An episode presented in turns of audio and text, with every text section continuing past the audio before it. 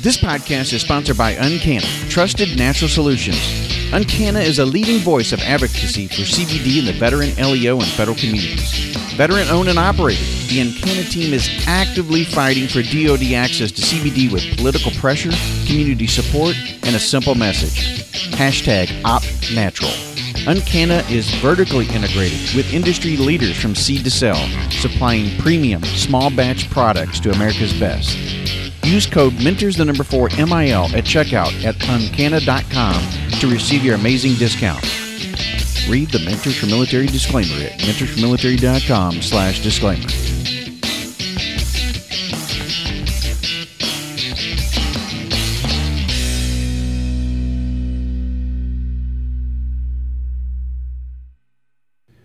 Hey guys, Robert here. Be sure to check out veteran owned U S dot com to help support a veteran business today. Whether it's a product or service that you're looking for on a national or local level, check out veteran owned U S dot com. If you're looking to support the Mentors for Military podcast because you enjoy what we do here, there's a number of different ways you can do that. As I've mentioned in previous podcasts, you can go out, like and comment on one of our social media pages to tell people how much you enjoy the show.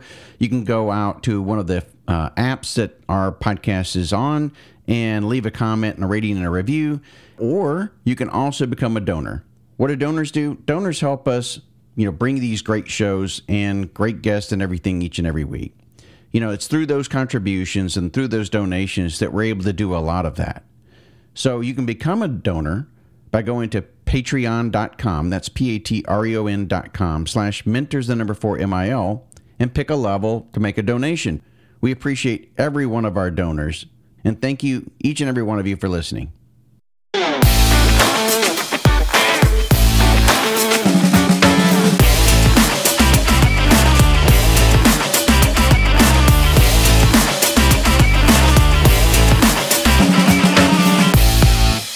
Glad you're on the show, man. It seems like uh, it was forever that we communicated and locked this thing in.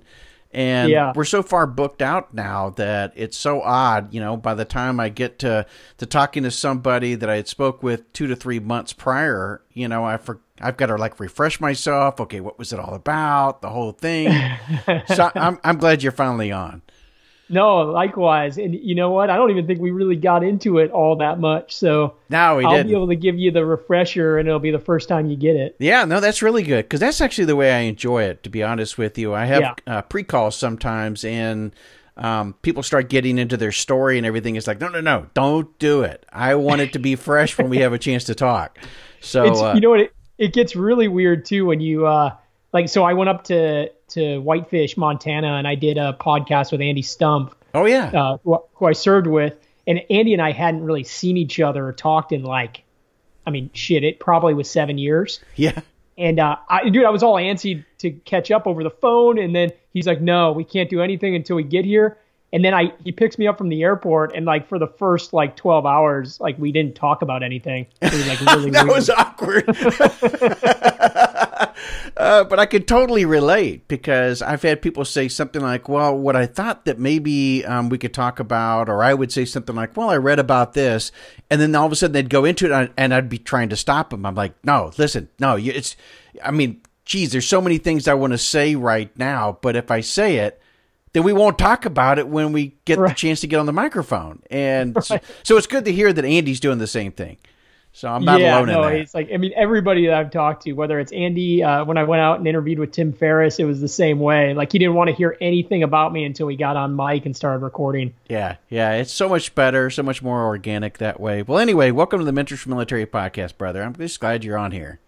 Yeah, no, it's absolutely an honor. I appreciate you having me. Yeah, well, after the the guys that you've already been on the shows with that you've dropped already, this is this is small fry for. Oh for no, sure. dude, this is actually more important, man. I mean, I guess for Andy as well, right? I mean, because it's it, military brothers. I mean, yeah. that's what you know. If if I ever get performance anxiety at all, it's because I'm I'm amongst peers. Uh, I care about that a lot more. I appreciate that, really do. Well, I want to dive into that background and everything before we get into what you're doing today. And so I know that you grew up in Chicago, but tell me a little bit about that. Were you in the burbs, or you know? Yeah, no, I grew up in South Chicago in the city. Uh, so where about? Irish. Ca- Uh, I, Beverly, Mount Greenwood area. Um, if you're familiar. I, well, I used to go to Kankakee a lot. and okay. uh, probably drove somewhere by there, I'm sure.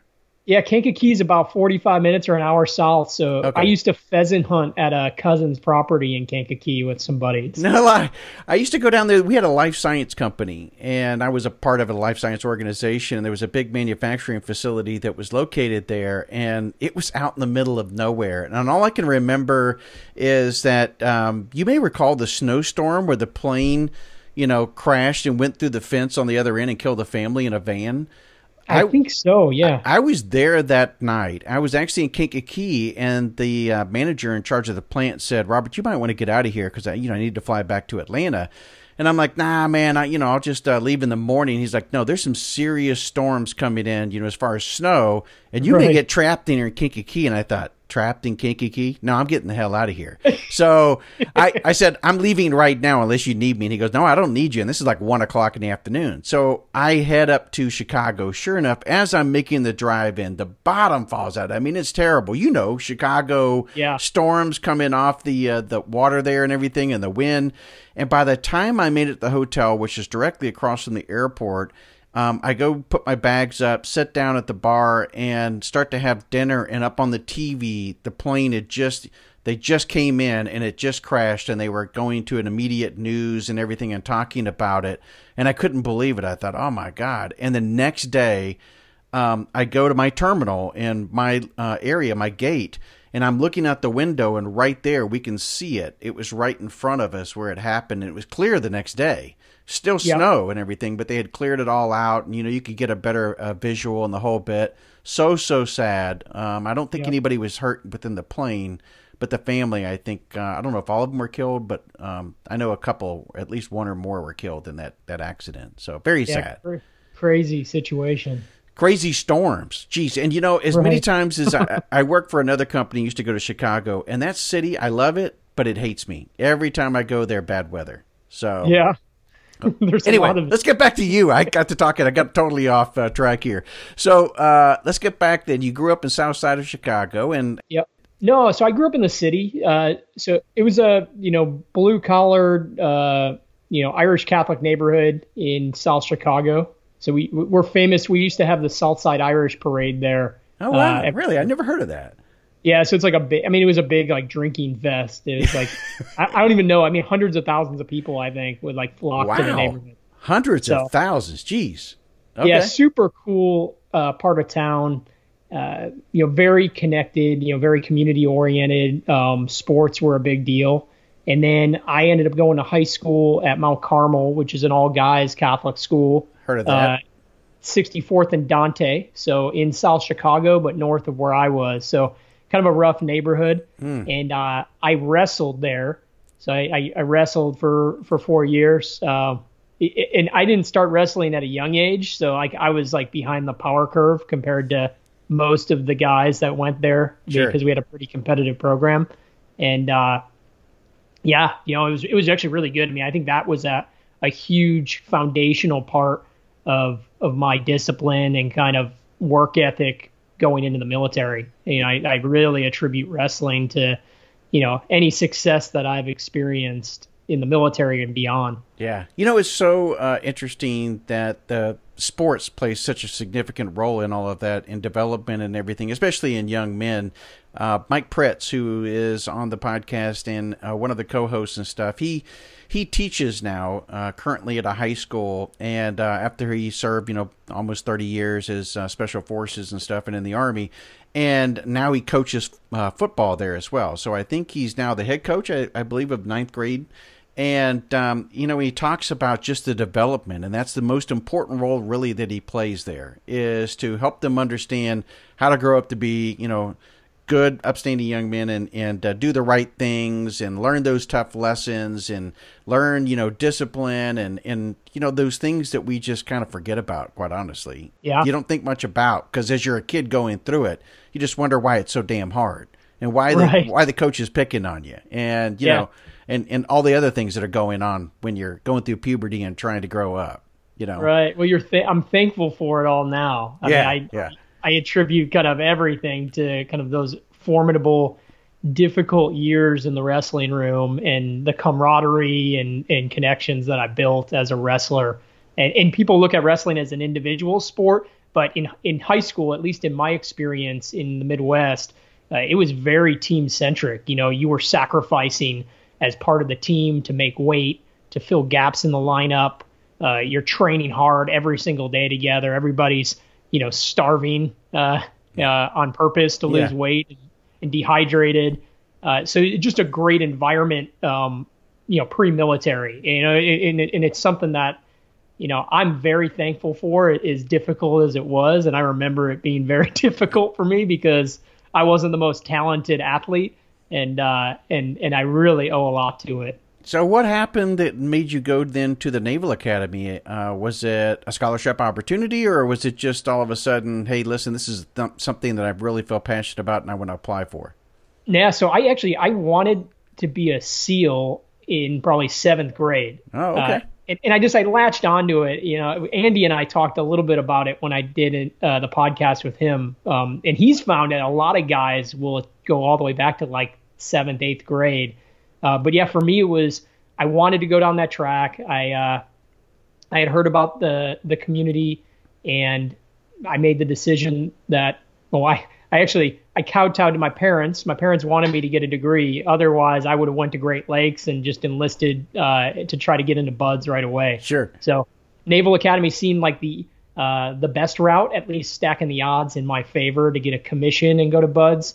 They had more billets. I think at the time we had sixteen billets out of the academy, and there was another sixteen, I think, for R O T C and maybe a handful uh, for like O C S. Um kind of commissions, you know, out of the fleet, you know, guys that were uh, coming up from, you know, Seaman to Admiral program. So how does that work then when you go to the Naval Academy? At what point can you get tracked for something like that? I mean, is it, I, I'm sure, I'm just guessing, you're walking in, you still have that dream, you know, it's kind of a pipe dream, but you're you're looking at that thing and you're walking the Naval Academy, and I'm sure every new bud or every new guy, I, what do you guys call yourselves up there in the Naval Academy or something? Yeah, like? uh, plebes. Plebes, okay. So every new plebe coming in there, or at least a good majority, is probably thinking the exact same thing. Yeah. So yeah, you're on you're on target, Robert, for sure. Like uh, yeah. I think probably freshman year, if we had a class with like I don't know eight hundred guys, like six hundred fifty of them wanted to be, you know, SEALs or E O D or something. So uh, yeah, you. You start early, you know, and the the connections and camaraderie are built very early. You know, a lot of the guys that I ended up going through training with and, and serving in the teams with were the same guys that I was competing against to go to dive school freshman year, uh, jump school in Benning uh, yep. sophomore year, and then off to mini buds uh, prior to getting selected to go to actual uh, selection and training. Wow. So how many of those you think that were probably, you know, tracking that direction actually – you know, decided upon that before graduating uh, from the Naval Academy? I mean, do you think there was a, it, the numbers really dwindled because guys started figuring out maybe that's not for me? Or yeah, I think that we they do a really good job. I mean, we we run a lot of the selection. Well, at least when I was there, the midshipmen were were in charge of run selection, which is extremely dangerous. Now oh, yeah. that I I've been on the other side, I've been, I've been yeah. cadre at B U D S, so I know how many. Uh, risk mitigation practices are put into place to right. keep people from, people from dying. Yeah. Um, but midshipmen ran the selection. So I, I can tell you, I mean, it started immediately with uh, our little dive screener, which, you know, to get to get guys to go to Panama City, Florida for sub scuba, which is, a, you know, for me, it was like a blast. Once you actually got to Panama City, like I enjoyed it because it was so much less intense yeah. than the, the sharking screener, you know, uh, with a mask and snorkel that you did in the pool at the academy. So yeah, the, the, the selection process every year to go to that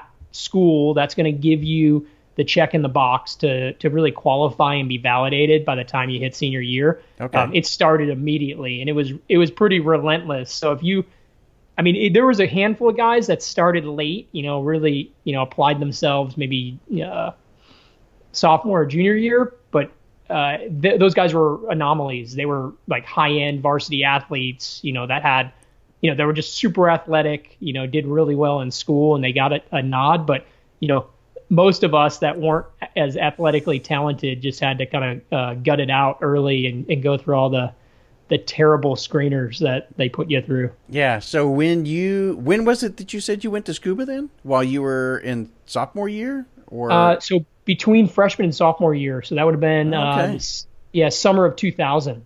Okay. So by the time you graduated, you were already airborne and scuba qualified. Yeah. I mean, like open circuit scuba. And then, uh, and then I did go to Benning, which, which is like a, a badge of honor, because now we run uh, static line out here in San Diego for the team. So I can I can say I went through as like lower than a P F C as a midshipman at Benning, and just got shit on for, you know, the entire course. Oh, I bet, I bet. So um, when, because I remember actually, because I was stationed at Benning and went to airborne school there, and uh, I remember a lot of guys, especially during the summer, were, you know, the guys from the academy, uh, from West Point, you know, the whole bit, yep, that were coming in. And, and that was, you know, most of the time guys would say something like, man, do not go over there in the summer, because you're just going to get, you know, lumped right in with those guys, and you don't want that to happen. So, uh, yeah, that I remember that uh, for sure. Yeah. So um, by the time you graduated, you were tracked for this. What happened right after graduation? I mean, did they send you right off to B U D S immediately after, or do you have to go through another pre-course? No, so we were all pre-selected. So we went through mini B U D S the year before. And then uh, coming out of the Naval Academy, you know, if you're going to go into B U D S right away, you're one of the first groups, you'll get sent straight out to Coronado and get put into Indoc out there.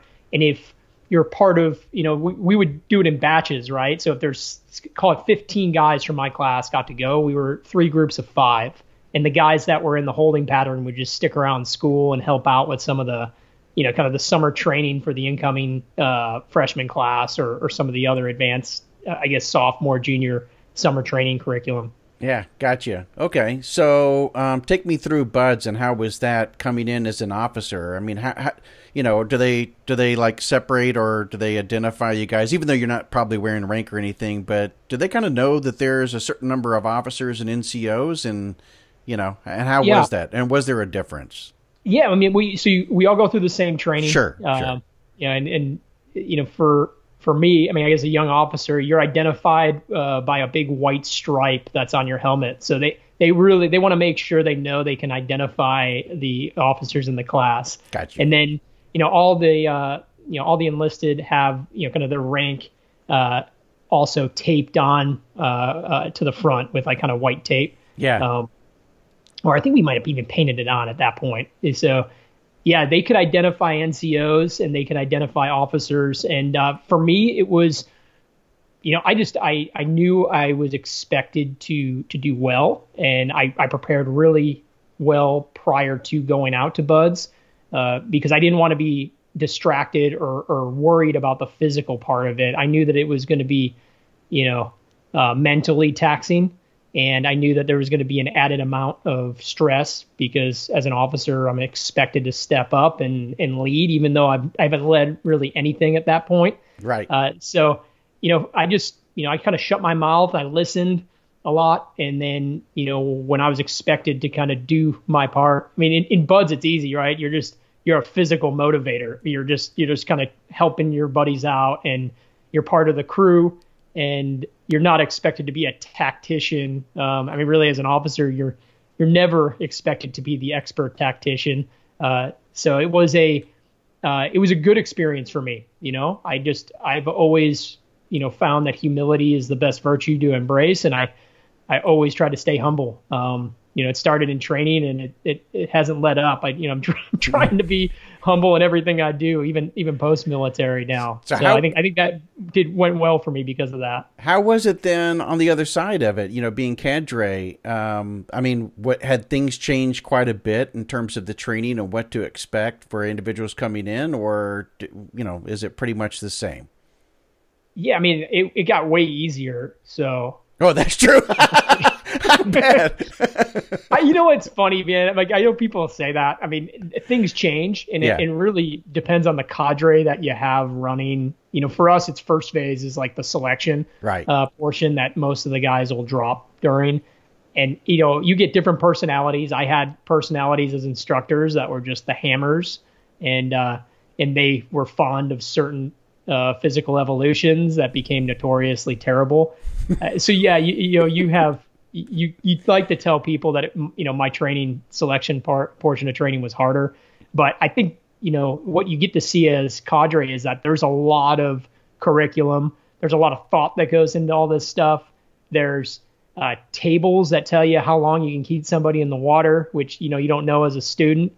So you get to see behind the curtain, uh, and, you know, it gives you an advantage, right? When you know, and the unknown isn't part of the, uh, the selection process, you know, you, you know, you're like, okay, this isn't so bad. It's a little bit more palatable, but, you know, all in all, I mean, I, I'd see, I'd see young guys coming through training by the time I got back as uh cadre. And I thought they, they were impressive for the most part. I mean, you always had guys that, that washed out, but, you know, guys are just in phenomenal shape, you know, super intelligent, very capable.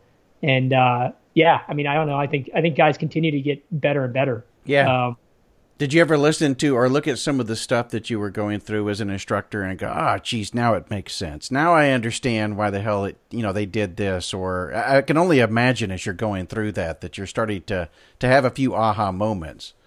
Yeah. I mean, I, I think it's, you know, I made it, I might've had some good perspective beforehand because I went through a bunch of those kind of selection screeners. You know, I think we're prepared very well at the, the academy because they expect us to do well. Yeah. But, you know, looking back now, um, it just all makes sense, right? I mean, shared struggle is, becomes the glue that that makes, you know, not just SEALs, but, you know, any combat, you know, arms profession, any unit within a combat arms profession, you know, so effective, right? Yep. So, you know, that shared struggle is so critically important. You know, at the time you think that they're just being, uh, you know, sadistic and they enjoy torturing students, but you know, I'm I'm thankful that, you know, we have kept the pressure on and we have cadre going back that aren't just sadists. They, you know, they truly want to see the best product come into the, um, you know, the SEAL teams that we possibly can produce. Because, yeah. you know, you know, and it was the truth, right? They, a lot of those cadres said, you know, you guys, a lot of you guys will be guys that I'm going to do platoons with and we're going to go into combat with. So I don't want any of you guys coming in and, and, and getting me killed or ki- getting one of my buddies killed. And, uh, you know, I think that reigns true. It's a universal concept across the services, right? Yeah. No, I think that's uh, an excellent point. And, you know, you got to understand as you're going in that these individuals are trying to make you the best for that very reason right there, because they don't want you to be a liability. They want to make mm-hmm. sure that you're going to be a good team member. And so, you know, if you keep bear that in mind, of course, we always tell people just never quit. You know, yeah, as you're going through this. Yeah, yeah, yeah, yeah. Well, I wouldn't say easy, but yeah, just never quit. Uh, yeah. So what happened to Tim then? Uh, you guys were roommates. You're, you know, your buddy now in crime, and, and yeah. you guys were college roommates at the Naval Academy, but he chose not to go to uh, SEAL route. He so yeah, so Tim. I mean, Tim was a, a roommate my freshman year at the Naval Academy, uh, and we were in the same company at school for four years. Uh, He so his dad was a Navy diver, and you know he aspired to go into the E O D community, um, which is also super competitive coming out of school to get oh, yeah. a billet into that training pipeline. So he he did not get a, a billet uh, into the pipeline, and you know unfortunately you know he tried uh, when he was a surface warfare officer to get laterally transferred, but uh, I think he. He did such a good job as an engineer on a ship that the, the incoming C O wouldn't approve the, the lat transfer. And, uh, and ultimately, you know, his exodus was because he couldn't go into the community that he, he really wanted to go into. Yeah. So, you know, he, he left the military, uh, you know, several years before I did, and then, you know, went out and got an M B A and, and, uh, you know, was helping veterans actually get jobs, uh, with an organization for a while. Okay, so he uh, ended up helping blaze the trail then for you to make probably an easier transition, and we'll get into that in just a minute about sure. what that, that's about, what you guys are partnered up and doing. But um, taking take us into the, the SEAL teams and stuff. What was life like for you as you were going through in the SEAL teams, and what do you think was the biggest thing that it taught you? Oh, man, it's, it's taught me so many awesome things. Uh, you know, life for me, you know, I would say was a little bit atypical um, as a SEAL. I mean, it kind of uh, it kind of bucked some expectations. Uh, I, I went into the teams uh, out of training in two thousand five, and you know my de- my first deployment was to Al-Ambar province in oh six. Uh, so that uh, kind of spring into fall.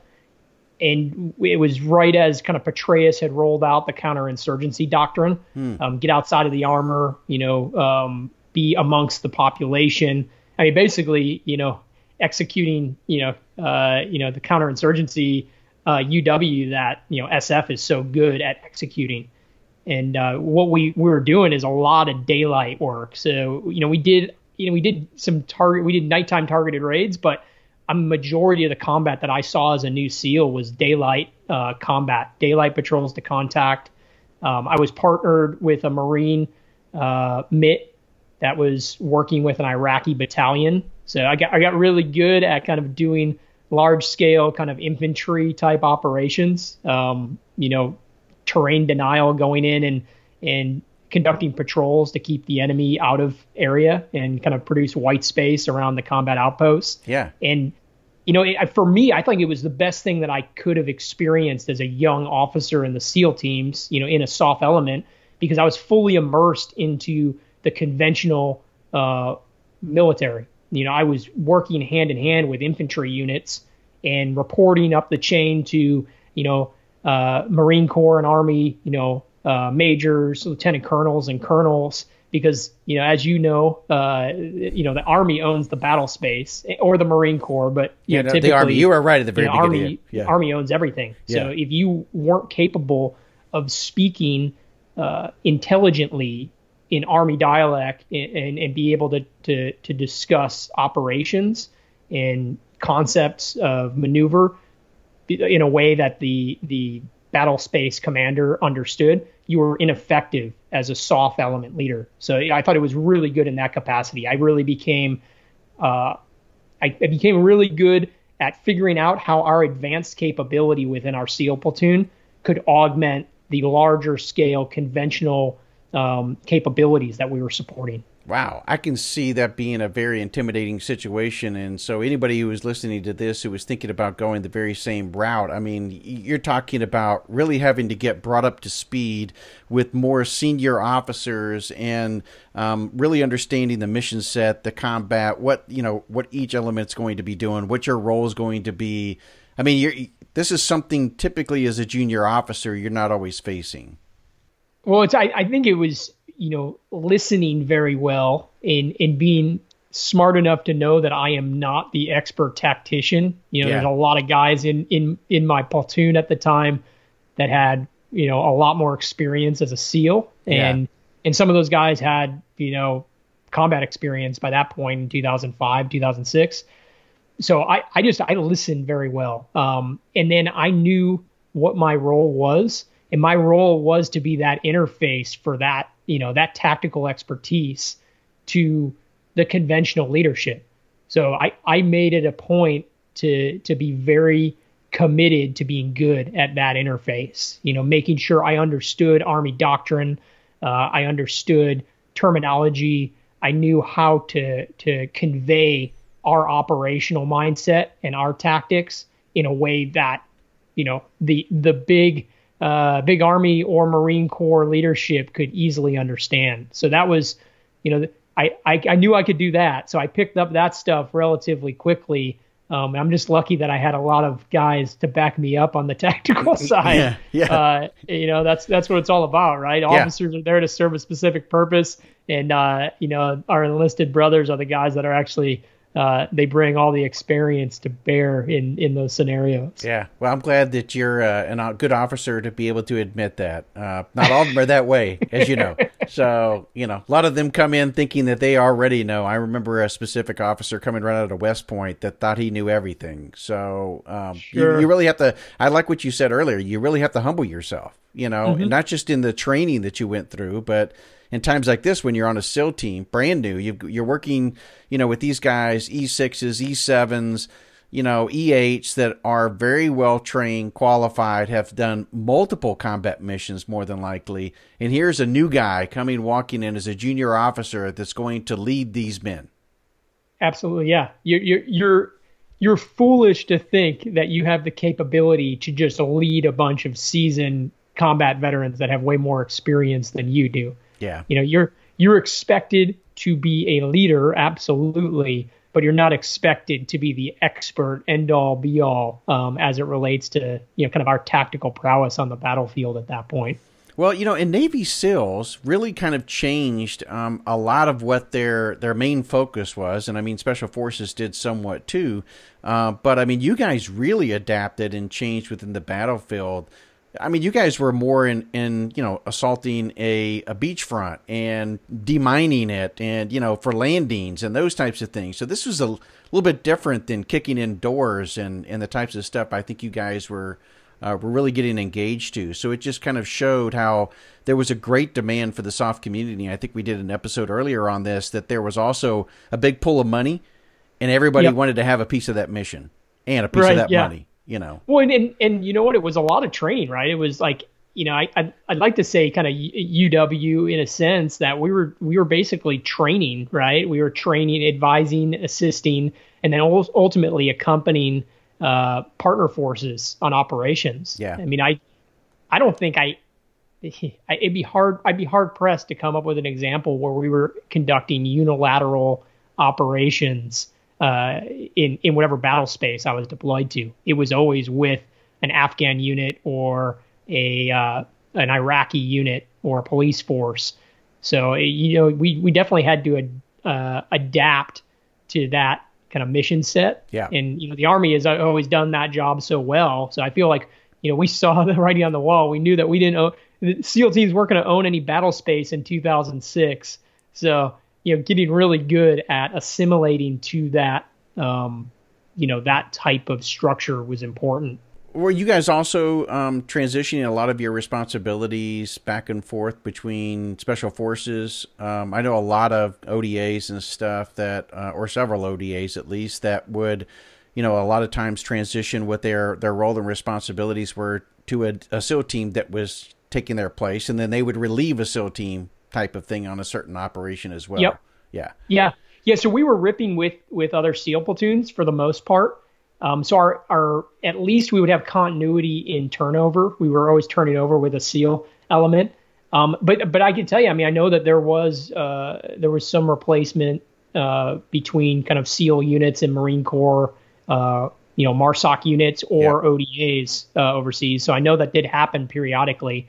And we were working hand in hand. I mean, I know during my Afghan deployment, um, you know, we had we had several O D As that that we were running with, and you know, we always, you know, they they occupied certain portions of the battle space, and we had a couple platoons out there, but we were intertwined. I mean, it was, you know, SEAL platoon and O D A. I mean, I actually referred to us as like an O D A more than a, a SEAL platoon overseas. Yeah, just yeah. because that's how we we fell into the org chart, as just another O D A that was out there. Yeah. Did you ever have any like Ranger snipers or anybody uh, covering your back or anything while you were out there? I know, um, I think Paul, who's one of the co-hosts on this show as well, worked with uh, the SEAL teams.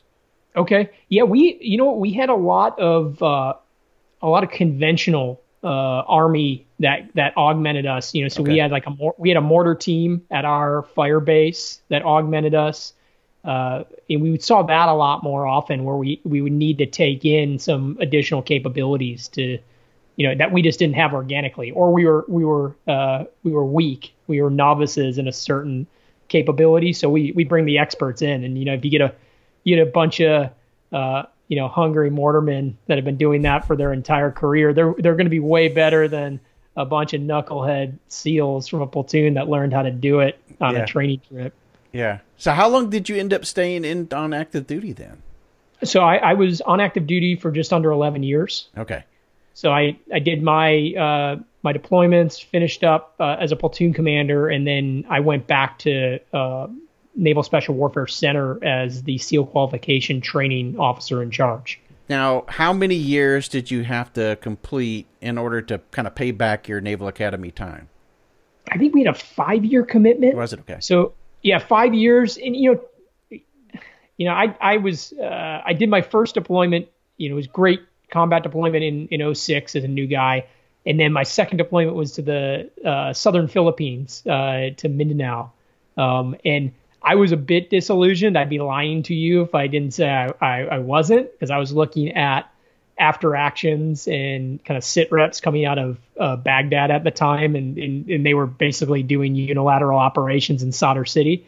So I was like, like any good, uh, you know, soft guy, you know, in a, in the benign uh, area on deployment, you're like pissed that all your boys, like mm. that all your boys are getting some and then you're not. Uh, so I was disillusioned, but I, I stuck it out. I said, okay, I wanted to be a platoon commander. I mean, for me, first as an officer, I think that's a, that's a really good, uh, you know, pseudo pinnacle leadership position.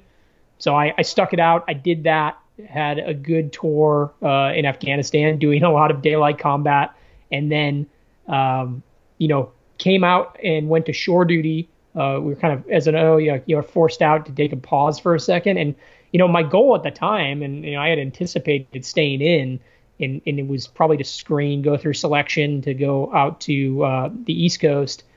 And uh, my wife ended up getting pregnant, you know, and it was good, it was planned, but we started a family, and I. You know, I had to do some, you know, soul searching to to see what I wanted to do. You know, did I want to be around for for her and my kids or my, my new daughter, uh, or did I want to take on that new role? And and you know, I'm like anybody else, you know, from you know the military, I think we we put that that's at the at the forefront of our focus, right? You know, yeah, deploy, working up, deploying, and and conducting operations. That's where my focus would have been. And uh, and I knew that, and I knew it would have been really hard for me to split my focus. Just it, my personality type doesn't lend itself well yeah. to uh, to doing putting both of those things in the forefront. So I, I decided to to get out, um, you know. And I and I talk a little bit about this in, in a previous interview I did, but I, you know I also lost a, a little brother in an inbounds avalanche in uh, two thousand twelve. Oh, I'm sorry. Uh, oh yeah, I mean it, you know I, I bring it up only because it was a. You know, I, I always was, I always used to say that I got out just because my wife got pregnant and we had a little girl. But, you know, I, I can, I can see clearly now, you know, multiple years later, you know, that that, that was impactful. You know, it really, it impacted me because my brother had two young kids when he passed. And, uh, yeah. I think that's what refocused me on family. You know, I've, I've almost felt like, you know, my little brother doesn't get a chance to raise his kids. Uh, so, you know, I'm going to make a, uh coherent decision here, and I'm going to be there to raise my kids um and, yeah. and kind of experience that, you know, on his behalf. Yeah. I, I would almost say that you're um kind of an anomaly, you know, in in doing that, because there are a lot of guys who don't see that writing on the wall soon enough, and you know they end up having uh having difficulty in their marriage and with their family. And I mean, I'm not saying that all of them are in that situation, uh, mind you, but it is a pattern that we do see a lot within the soft community, just because their op tempo is so high. And, you know, it's, it's very difficult and challenging, um, and very admirable when you see somebody who spent twenty plus years and their family unit is still right there by their side. Yeah. Uh, I mean, you know, that that's uh, very commendable. You know, no, I, I, couldn't agree with you more. I mean, that's yeah. like, it, I mean, I, my hat's off to them. I mean, I don't know if I would have been able to pull it off. You know, yeah. I'm almost doubtful that I, I would have been able to, you know, yeah. my focus was so singular in, you know, deploying into combat and, in you know, doing the mission at hand and making sure that, you know, I was there for my brothers and we brought each other home alive. I mean, that was, that's, that was my focus, right? My, yeah. my wife understood that when I was deploying. She knew that, you know, my priority wasn't calling her every night. Uh, you know, it was calling her whenever I got around to it, because I had other things that were more important. Yeah. So, yeah. And, and that's exactly usually what happens, but that could be received very differently on the other end, you know, for sure. Yeah. yeah. That's I'm, why a lot of marriages fail, right? We yeah. have such a high divorce rate, you know, especially post nine eleven. I think we, you know, guys just, you, there's a, there's a commitment to each other, right? I mean, we, you know, I, I've, I've said this before and I'll say it again. And I use this word a lot more frequently nowadays. Uh, I, you wouldn't have heard me saying it ten years ago, but I, you know, I love the guys that I served with. I, I truly love them. And I, I make a, an effort to tell guys that I served with that, you know, I, that I, that I love them and I care about them that deeply. And, uh, you know, that's a, there's a very powerful, um, connection there. So yeah. I, you know, it's, it, you know, there's, I'm not ashamed of that. I'm not ashamed of prioritizing that. I think that's why we're so effective as a as a U S military overseas, is that we we truly share that kind of that love for each other and that camaraderie. And that's why guys are willing to sacrifice their lives in combat. uh, to save one of their boys. Yeah, no doubt about it. And that, I think, too, that's uh, we've talked about a lot on the podcast. That's part of the struggle I think a lot of people have, that where you have that closeness like you're describing within a unit structure, and then you get out and you don't see that same environment. There's not that teamwork, that cohesion, um, that love and respect for one another, you know, out here in the private sector. And yep. it's a it's a major shock. And also the yop tempo is not there. The, you know, the euphoric um, high, you know, the everything that comes with that. And you walk back out and you're looking for that in some way, and you're looking for a relief, and it's not there, and no connectivity. So, I mean, how was yeah. that for you? I mean, was, was Tim, you know, your former roommate, standing by and like, dude, just all you got to do is call me up when the moment happens, or what? no, no, okay. I actually, no, it was, it was, uh, you know, I, I'll commend you, Robert. I mean, I, I actually listened to the, the interview you did, the last interview on veteran suicide, and yeah. kind of that loss of connection and, and kind of, uh, the stigma associated with mental health or struggle. Yeah. Um, you know, I, I told, I mean, I was, I was nodding my head the entire time listening to the conversation that you guys had, because that's something that, you know, is near and dear to me personally. I, you know, I got out and, you know, I lost connection with the guys that I served with, you know, and, and part of it, it was, it was definitely not part of it. It was my fault. one hundred percent. You know, I, I was very uh, bullheaded, and I said I wanted to reinvent myself. I want to prove that I can do something different. You know, I'm gonna I'm gonna be successful at something totally different than what I did uh, for the last decade. And uh, you know, I ripped myself away from those connections, and it was the worst mistake I ever made, because I, I went through some of my own personal struggles, and uh, you know, thankfully, you know, kind of reconnecting with the boys, you know, guys that I served with, guys that I didn't serve with, but, you know, I had a common background in, you know, service overseas. It, it kind of brought me out of the darkness and, and back into the light. Good. And, you know, I'm, I'm very thankful for those connections, because I, I think that it's the loss of connection more so than the loss of purpose uh, or uh, kind of job dissatisfaction. It's, it's the loss of connection with those that we love that leads to, you know, the darkness that we're seeing, you know, yeah. in some of those, those guys that, you know, unfortunately fall into that place. I couldn't agree more. I think that is one of the greatest challenges that we have to face. And it's so, there's not a one size fits all, you know, and, and when I was listening back even to that episode today, um, it was that the thought that came to my mind is, you know, I forgot to say that. I forgot to say that there is nothing that is concrete that, hey, this is what we need to do to correct this situation. It's something that is unique to different situations that we're talking about. Um, what might work for one individual may not work for another, you know, to bring them out yep. of the darkness and to help them understand, you know, um, you can put them together with their teammates. They may be doing great. They may be showing all the signs. Hell, they may even be out there speaking against uh, post-traumatic, you know, the, the problems with post-traumatic stress and depression and alcohol and here's how you need to get help and everything else. The next thing you know, they're the ones taking their life. And you never sure. saw that. You never saw yeah. that coming. You know, you never, you never thought it. So I, I think that starts to prove that as many organizations that are available, as many, um, you know, V A programs or D O D programs or whatever, what it really means is that we have to, greater than any other time, join hands and forces together to try to combat something we're dealing with. Yeah. And, and it's a, and to your point, it's a multi-prong attack, and it's yeah. going to be a different combination of things for every single person. 'Cause no, no two humans are, are the same. No. So, you know, what works for you isn't going to work for me and vice versa. Yep. Um, I do feel strongly that kind of, you know, the best thing you can do is kind of reinstitute connection. Um, yeah. you know, to friends, to family. And, and if you start there, at least you're starting to build a network of people around you that, you know, that have your back, because, yeah. you know, a point, one of the things that, that came up in your conversation, uh, on the last podcast was, you know, guys, you know, when you're on active duty, it's easier, right? You're surrounded by your boys. You see everybody every single day. You're training with each other. Yep. When guys leave and they isolate and they go into different careers, uh, they travel back to where they're from and they're isolated in their communities. You know, that's, it's tough. You know, you need to surround yourself with good people and people that truly love and care about you. But, you know, it's not going to just take that. I mean, you, you know, there's a there's multiple ways to better yourself. And, you know, I've I've explored a bunch of those, you know, and I'm surrounded by great people, both, you know, from military backgrounds and, you know, the people that have never been in the military. Uh, but there's some other programs out there, a lot of good programs that yeah. help guys. Yeah, there are. And, you know, I, I was one of those, as I walked out the door, I jokingly said, um, this is it. You know, I'm going to turn my rearview mirror sideways so I never look back. I want to start in a different direction. And yet there is at some point, you know, you start realizing, no, this, this is an, an important part of your life. It doesn't define me, you know, by be, necessarily being a veteran.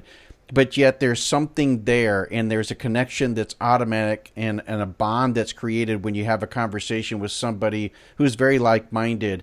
And I can remember someone, and I won't mention who it is, but was in a very dark spot and, um, you know, wasn't really feeling up to something I was getting them involved with, with fellow military active duty personnel, but like-minded individuals, people from the same community and, and stuff that this individual served with. And once I got that person around that environment, uh, it was, you know, like an instant switch, and they started yep. feeling much better. And they go, wow, this was very cathartic. It was very helpful. And I didn't understand it until they went through it and they realized how important something like that is. Yeah. Hey, when I, when I reconnect with a, uh, a guy that I served with, or, or another veteran, it's like the highlight of my day. You know, I might be having a terrible day and just pissed off at everything. And I got issues with, with the company. And uh, I take an hour out of my day to reconnect with somebody. It like, it, yeah. it's a total lift. So I, it happened, you know, two days ago, I reconnected with a buddy of mine that served with me in Afghanistan. And it was like the best thing I did, you know, for, I think for like forty-five minutes or an hour, we just, you know, caught up, you know, about old times. And, uh, and, and then, you know, it, it's awesome just to be able to share some of the kind of lessons learned with, with some of those guys that haven't made the shift yet, you know, that are still on active duty and are going to retire. Yeah. Um, yeah, it's just, it's awesome. So if I mean, like listen. doing something like this is, is, is great. You know, just being able to reconnect with, with another brother, uh, you know, on this, on this show is awesome. Yeah. I appreciate it. Likewise. And, and I think that's the struggle, is that a lot of them don't want to listen because they think they're going to have no problems when they walk out the door, and it's not going to be, you know, um, the hardest mission they had, you know, had wasn't transition or isn't going to be transition. I mean, that's how they look at it, but yet it right. is, you know? Yeah. So for you, you know, getting back to like Tim, what, what did you do in the interim before you and Tim hooked back up again then? I mean, so I got out initially, and I, I actually went into real estate of all things. Okay. And just like I had met, uh, I had met a guy who was a developer um, at a nonprofit event, and I thought he was a great guy, and he is a great guy. This, the you know, one of my buddies, he he was an early mentor, and he's a close friend. Uh, was a real estate developer, so I went back to grad school for that. You know, said, okay, hey, that's totally, this is like one eighty out from what I was doing. Definitely. Right, I'm gonna I'm gonna go into the commercial real estate world. So I did that for a while. Um, and then, you know, kind of long story short, uh, you know, got involved in some entrepreneurial pursuits, and, uh, and then ultimately, you know, I've had kind of my, uh, ups and downs, and, uh, you know, we recently just launched kind of our, a new company, uh, that, you know, Protekt products. And that's our, that's kind of my multi, uh, I guess, multiple iterations worth of entrepreneurship, of, uh, kind of lessons learned. And, and, you know, I kind of gone down that path. What, what I've learned is that I, I'm, I think I'm probably destined to always stay in an entrepreneurial environment. Uh, you yeah. know, I'm, I'm, I'd be a square peg in a round hole if I just went into corporate America. I just, I, you know, I need to be running in, in chaos, and I need to be figuring things out on the fly. Uh, that's yeah. just the way that I, I flourish. So, yeah. um, yeah. So the path, path was a little bit, uh, uh, you know, roundabout, but I, you know, I'm, I'm kind of on that path, and, you know, we're having fun, and we're learning a lot, and trying to, to just make some, some high quality products to make people's lives a little bit better. And, and, uh, you know, always kind of bleeded into kind of all the other stuff that we have going on. I love the whole premise. So let's dive into this. So let's talk about Protekt. So um, what was it that made you first come up with the name and the concept, You know, was there something that was really important to you in terms of a, a life-changing event, or something that you just noticed that there was a gap and an opportunity here? Because it's very different than what most veterans end up going into. You know, some get into to the supplement line, some get into, you know, coffee, C B D, t-shirt making, you know, all of those stuff. We see yep. the typical thing, all of, you know, or if you're a SEAL, you go to Hollywood, write a book, those types of things, you know. That's exactly, I, I was on track for that. I actually, I have a book deal lined up. I'm kidding. But, uh. so, so what was it that, how did, how did this whole concept come about? I mean, I mean, you know what, for, for me, it was very personal. Uh, you know, I mentioned that I, I had gone through some, uh, you know, some rough, sp- you know, patches, uh, yeah. you know, multiple years after transitioning too. And I, and I didn't get a chance to mention that. I, you know, a lot of guys will say, hey, I'm good to go. I feel like I'm solid. They retire or they just transition out. And It, it doesn't always hit right away, right? For me, it was like five years after I got out, yeah. you know, four or five years after I got out, and multiple, you know, even longer since my last combat tour. And, you know, I just started feeling, you know, it was just different, right? I, I felt angry uh, a lot more, you know, I, a lot more apathy, you know, you call, call it depression, whatever. I mean, you can label it however you want, but, you know, just wasn't feeling myself. So um, I went on this personal kind of search to figure it out, you know, not, you know, not necessarily just press the easy button and, you know, go to the V A and get prescribed, you know, a bunch of meds, um, which is often the case, right? Yeah. I mean, and, and I'm not, I'm not saying there isn't a time and a place for some of that stuff, but, you know, I had too many friends that were overprescribed, uh, opiates, sleep aids, and, uh, antidepressants. Yep. See the cocktail and, all the time. Yep. Oh, and, and it, it's those three, right? You know, yep. those are, that's, that's the, The, those are the three things that every single guy seems to get prescribed. So I, I just went down a path looking for an alternative way to to not just find the Band-Aid, but I wanted to get to the root cause of the issue and, and start to do some some deep work uh, internally.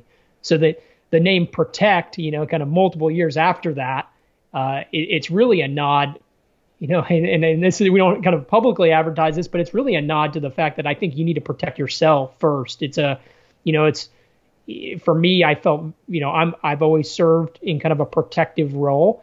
Um, yet I, I really shirked the responsibility I had to myself to protect my own well-being and, you know, the, my own ability to be the best version of myself.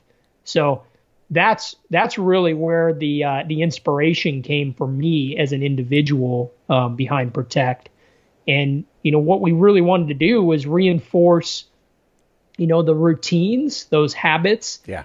that I personally have found to be the most impactful in a positive manner in my life. You know, kind of on this journey towards healing and being a better version of myself for my family and my friends. Well, so let's talk about the products. So there are a number of products that are really around um, sunscreen.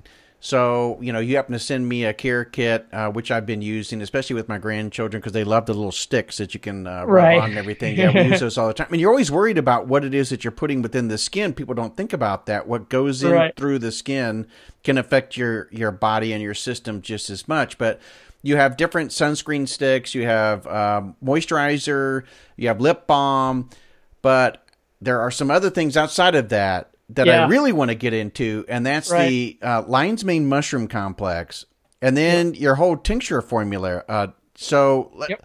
let's let's talk around all three of those different sets uh, and, yeah, and product no, for lines. Sure. Yeah, yeah. So, so you know, sunscreen is you know.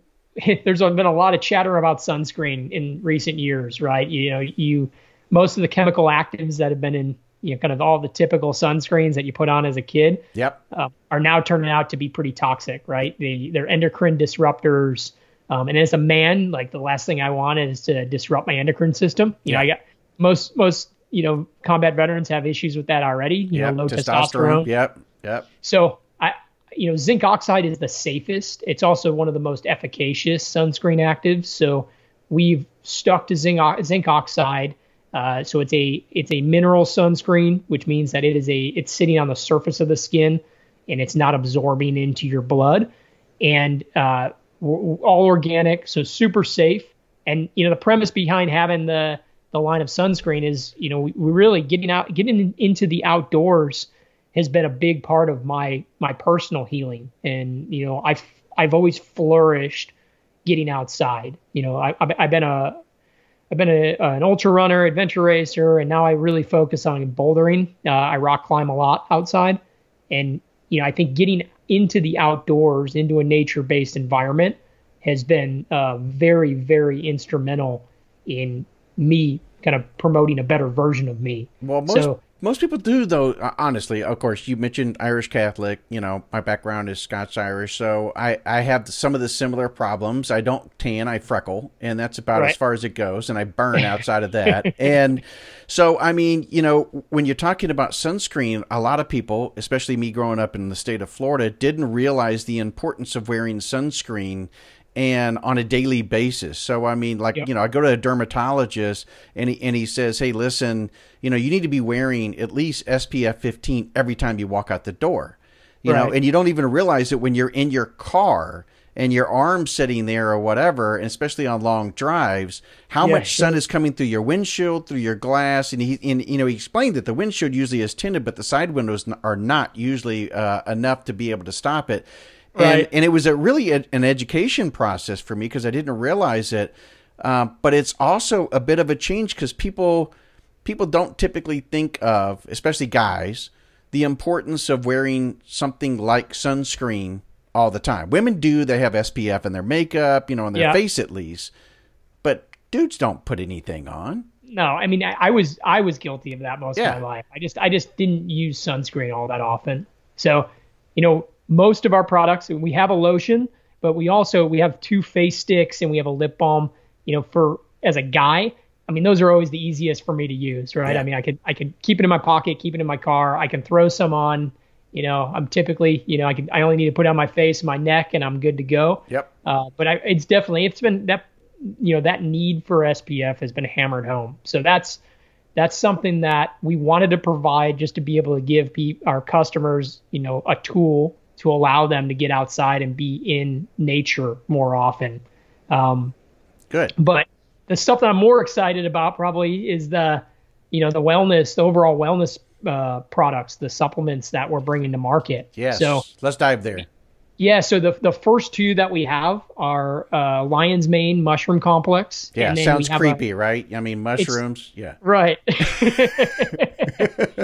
Yeah, didn't know anything about mushrooms uh, until a couple years ago, and uh, and I now I know you know quite a bit about them, and and really it came from a uh, you know a place of wanting to improve my co- my cognitive function. Yeah, you know I've I've focused a lot more in uh, my old age on on kind of brain health and the importance of kind of the brain, you know, in in everything I do. You know my my neuroconnectivity, you know, bet improved neuroconnectivity makes me a better athlete.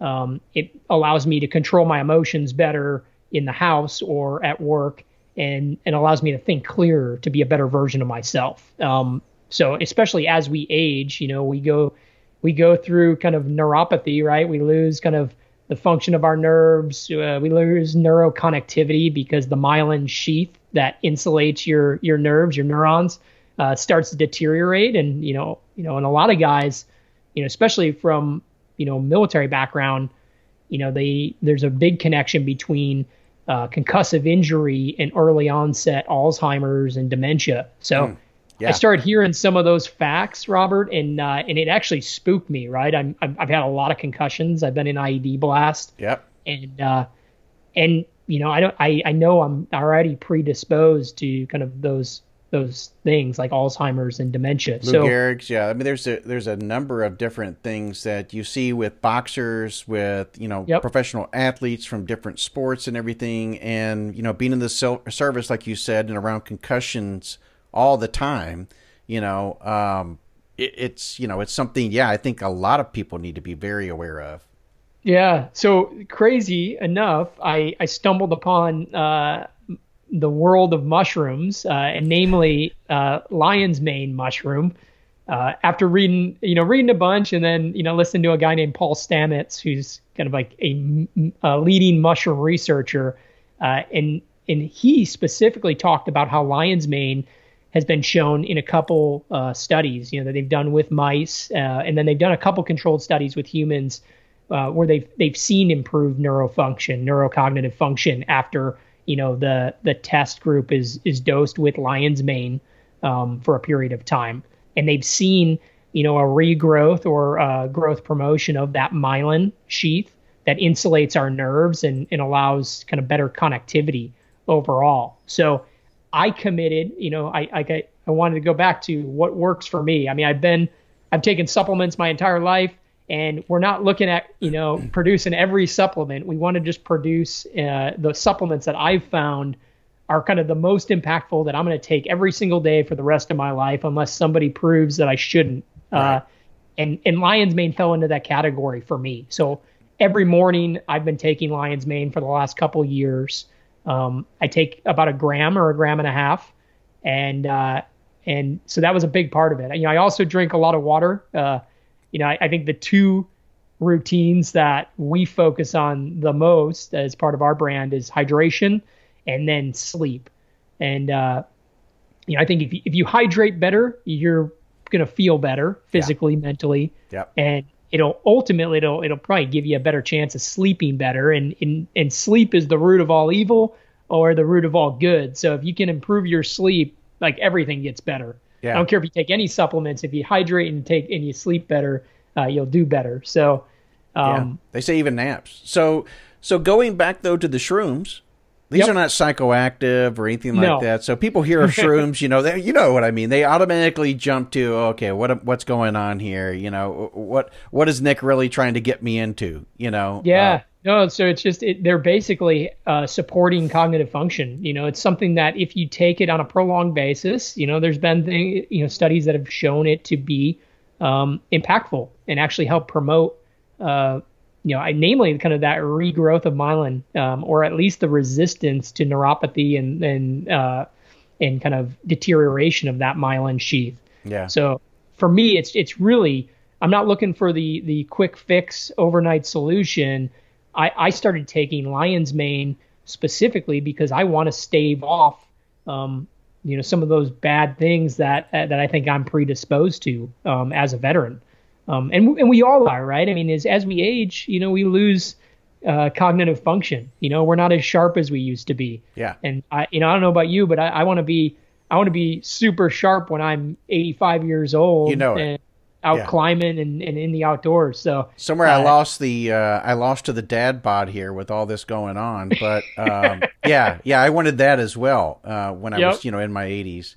So switching yep. over then to, you know, the other product that you have, yep. um, you know, it's a, it's an oral vitamin tincture. And yep. I love that you guys uh, really focused on some of the most important vitamins, really, again, for clarity and everything. And that was vitamin B twelve, vitamin D three, vitamin K two. And maybe you can yep. run through quite quickly what each of those do in terms of bettering an individual's health. Because if you if you actually um, put those into a Google search, you're going to learn a lot about the benefits of this um, cocktail. Yeah. Well, I mean, it, like overall, I mean, there's been a lot of talk about vitamin, I mean, B twelve and D three, but specifically vitamin D three. Uh, you know, I've, I've listened, uh, you know, I've listened to other podcasts, and I'm, Joe Rogan has had Doctor Rhonda Patrick on a few times, and a phenomenal uh, woman, very intelligent. And, and you know, she speaks, I mean, it, it was great. It was kind of great timing because uh, I've been taking vitamin D and B twelve for a while now. I just, I always knew that they're critical to health, um, to kind of our energy, our cardiovascular system, our, our central nervous system, and, and vitamin D in particular is really important for sleep. You know, the, um, you know, production of those things in our body that actually make us tired and put us to sleep and give us that restful sleep. So, uh, Doctor Patrick talked a lot about how most people in this world are vitamin D deficient. And, and she was pointing to a lot of COVID, uh, you know, patients and, and even some COVID fatalities in that were were, were definitely vitamin D deficient. Mm. So she points to vitamin D as being critical, in, you know, to immune system function and uh, and really helping us be, you know, maybe more resilient. And I'm going to use the name that we kind of coined for our product, but you know, being a more resilient individual, having a stronger immune system, stronger central nervous system, and and stronger Uh, circulatory system um, to kind of give you a great baseline you know, as you, you go out there and, and get out into the into the wilderness and, and make yourself a, a fitter version of yourself. Yeah. No, I think um, you guys are definitely on the right track, and that you're, you know, you're you're really trying to, to help the individual. When you think about even those guys who are on active duty, who need, um, you know, this these, this type of support, they need, you know, first off, they need to be wearing sunscreen. They need to be taking certain vitamins. They need to be taking supplements that's going to benefit them. And, and certainly if they're in the soft community or they're in a, a job uh, that requires a lot of missions, um, a lot of potential concussion, you know, opportunities and everything, then, you know, what we're talking here rings true, that you gotta, you gotta take care of yourself and think about the yeah. future. And, you know, when you talk about things like nervous and circulatory system, uh, bettering your health, I, I mean, it's, it's really great. And I commend you guys for what you guys have put together here. You guys do everything from, you know, the, the research all the way until the manufacturing and the whole bit, or tell me about your process. Yeah. I mean, so I, I know I'm not back to earlier, our earlier conversation. Uh, I'm not, I know I'm not the smartest person in the world. Uh, and I know what I know, and I know what I don't know. So for me, it was always just a lot of personal research that went into choosing the things that I'm going to take on a daily basis. Mm-hmm. And when we created the line, we stuck with those. And, you know, so for me, it was hydration. So I drink uh, two pints of water every single morning. Um, and I, I, I started taking lion's mane, and I started taking, you know, uh, and, and typically I would take them separately. I was taking D three K two and I was taking B twelve uh, separately. Okay. So I knew I was, I, I, I've been taking those. Um, I've had a lot of physicians tell me that those are the things I need to be taking. And then everybody else out there that's smarter than I am, uh, like, you know, Doctor Rhonda Patrick and people like that, that have been, you know, kind of coming out in recent interviews saying how important it is. We said, hey, why reinvent the wheel? These are things that we, I personally know have worked for me over several years. Uh, I like to think of myself as a high performer. Um, and, you know, that's what we're going to bring to market. We're not going to bring a bunch of flash. We're not going to try to make uh, a bunch of protein powders and, and pre-workout and, and everything else. Um, and there's nothing wrong with that, but we wanted to stick with the things that I'm going to use on a daily basis. Yeah. And the stuff that we're going to launch here quickly um, are all geared towards promoting uh, more hydration. So we have, we have a, an effervescent uh, branch chain amino acid tab, uh, plant-based. Okay. So we'll have a bottle. It's going to be called Primer. And it's, you know, just clean B C A As to help kind of prime people for, uh, you know, physical duration, uh, uh, exertion yep. and, and better recovery. But you get, you have to put our tabs in water. So, you know, you're, you're going to throw three or four of them in sixteen ounces of water. It promotes hydration. So you get the hydration. Yeah. And then the, uh, the other four products are all going to be liquid packs. So little six mil liquid concentrate. Um, we'll have a hydration. We'll have an energy. We'll have a sleep, and we'll have an immunity support. Uh, but all those will be, you know, concentrate that you got to dump into, you know, sixteen ounces of water. So our goal was, let's provide some very simple, basic supplements that we know everybody could benefit from. Um, let's make them clean. Let's keep them organic. Let's get rid of all the sugar, uh, all the artificial ingredients, and and just give people something that is going to, you know, just uh, in turn, make them drink more water. Yeah. If I could just get people to drink more water, we'd be good to go, right? I mean, yeah. You know, it's it's funny that uh, you mentioned that, because there are so many people I run into that um, talk about how they're kind of feeling run down or whatever, and they may be even exercising. And, and the first question I ask is, how much water are you drinking? Well, I probably don't sure. drink enough. Well, there you go. Let's start with yep. that, you know, and yep. you got to yep. make sure you're eating right. You got to fuel the body. If you're not fueling the body, then the body's going to start, you know, getting sluggish and everything else. So, yeah, you're you're you guys are spot on. Um, if people are looking to find the products, I know yep. they can already go to uh, Protekt with a K, pro, yep. P R O T E K T, products dot com, correct? Correct. And you guys are also on, out on social media uh, under Protekt. Yep. At, so at Protekt Life is our handle on Instagram. Okay. And then, you know, my personal Instagram, you know, you have uh, at Nick uh, Norris nineteen eighty-one. Uh, so I'm I'm pushing it, and uh, and you can always find us on the web uh, and on Instagram.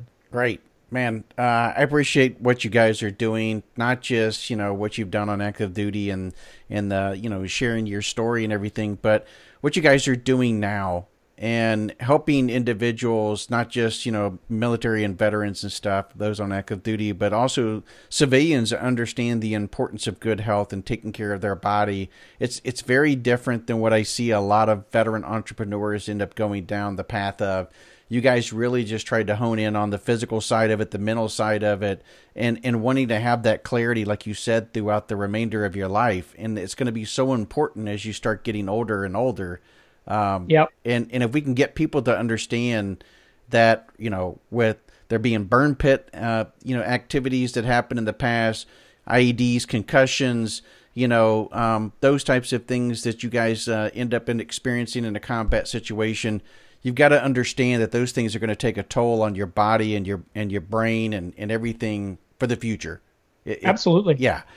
You know, we all know that we come out broke anyway, you know, in some right. way, you know, uh, knees, you know, necks, backs, shoulders, arms, whatever it, it, it yeah. hearing, you know, the whole bit. Yep. So um, you've, you've just got to be very much aware of that and understanding that you've got to take some addition, additional initiative in order to make sure that you're going to be better off in the long run. Yeah, for sure. I mean, I think we also, we, you know, not, not a lot of us focus on our brain, our mental health, and, uh, yeah, you know, you know, per your last interview, I mean, mental health is such a, uh, an important part of, of flourishing, you know, in life after service and, and really for anybody in this world. I mean, I'm, you know, I am uh, a huge, um, I spend a lot of my time, you know, focused on, in that realm and, and, you know, trying to help, you know, other buddies, uh, kind of get through a bad spot. And, uh, yeah, you know, I think, I think that if they, we can just focus more on that and just helping each other out and, you know, less hate and anger in this world and, uh, yeah. and kind of more, more love, I think we would be all better off. Yeah, no, I totally agree with you. And I think that, you know, products like yours are going to be so beneficial because, um, like you said, a lot of guys who are struggling even with periods of depression, um, you know, post-traumatic stress, uh, whatever the case may be, you know, you've got to you got to make sure that you're putting the right fuels and the right things within your body and you're active and that you're maintaining, you know, physical activity and those types of things, because that's all part of it too. And, and yep. so you've got to you got to take care of the full the full spectrum there. And so you guys are focused in the right area. Wish you nothing but the best, man. I really do. And uh, look forward to seeing some of these new products that are coming out. Yeah, they'll be out soon. We're we're a couple of weeks out from Primer, and then I think uh, sometime after Labor Day we'll have the, the liquid packs out. So we're stoked to get them out there. We'll kick you a box. Sounds good, Nick. Thanks again for coming on, brother. Yeah, thank you for having me, Robert.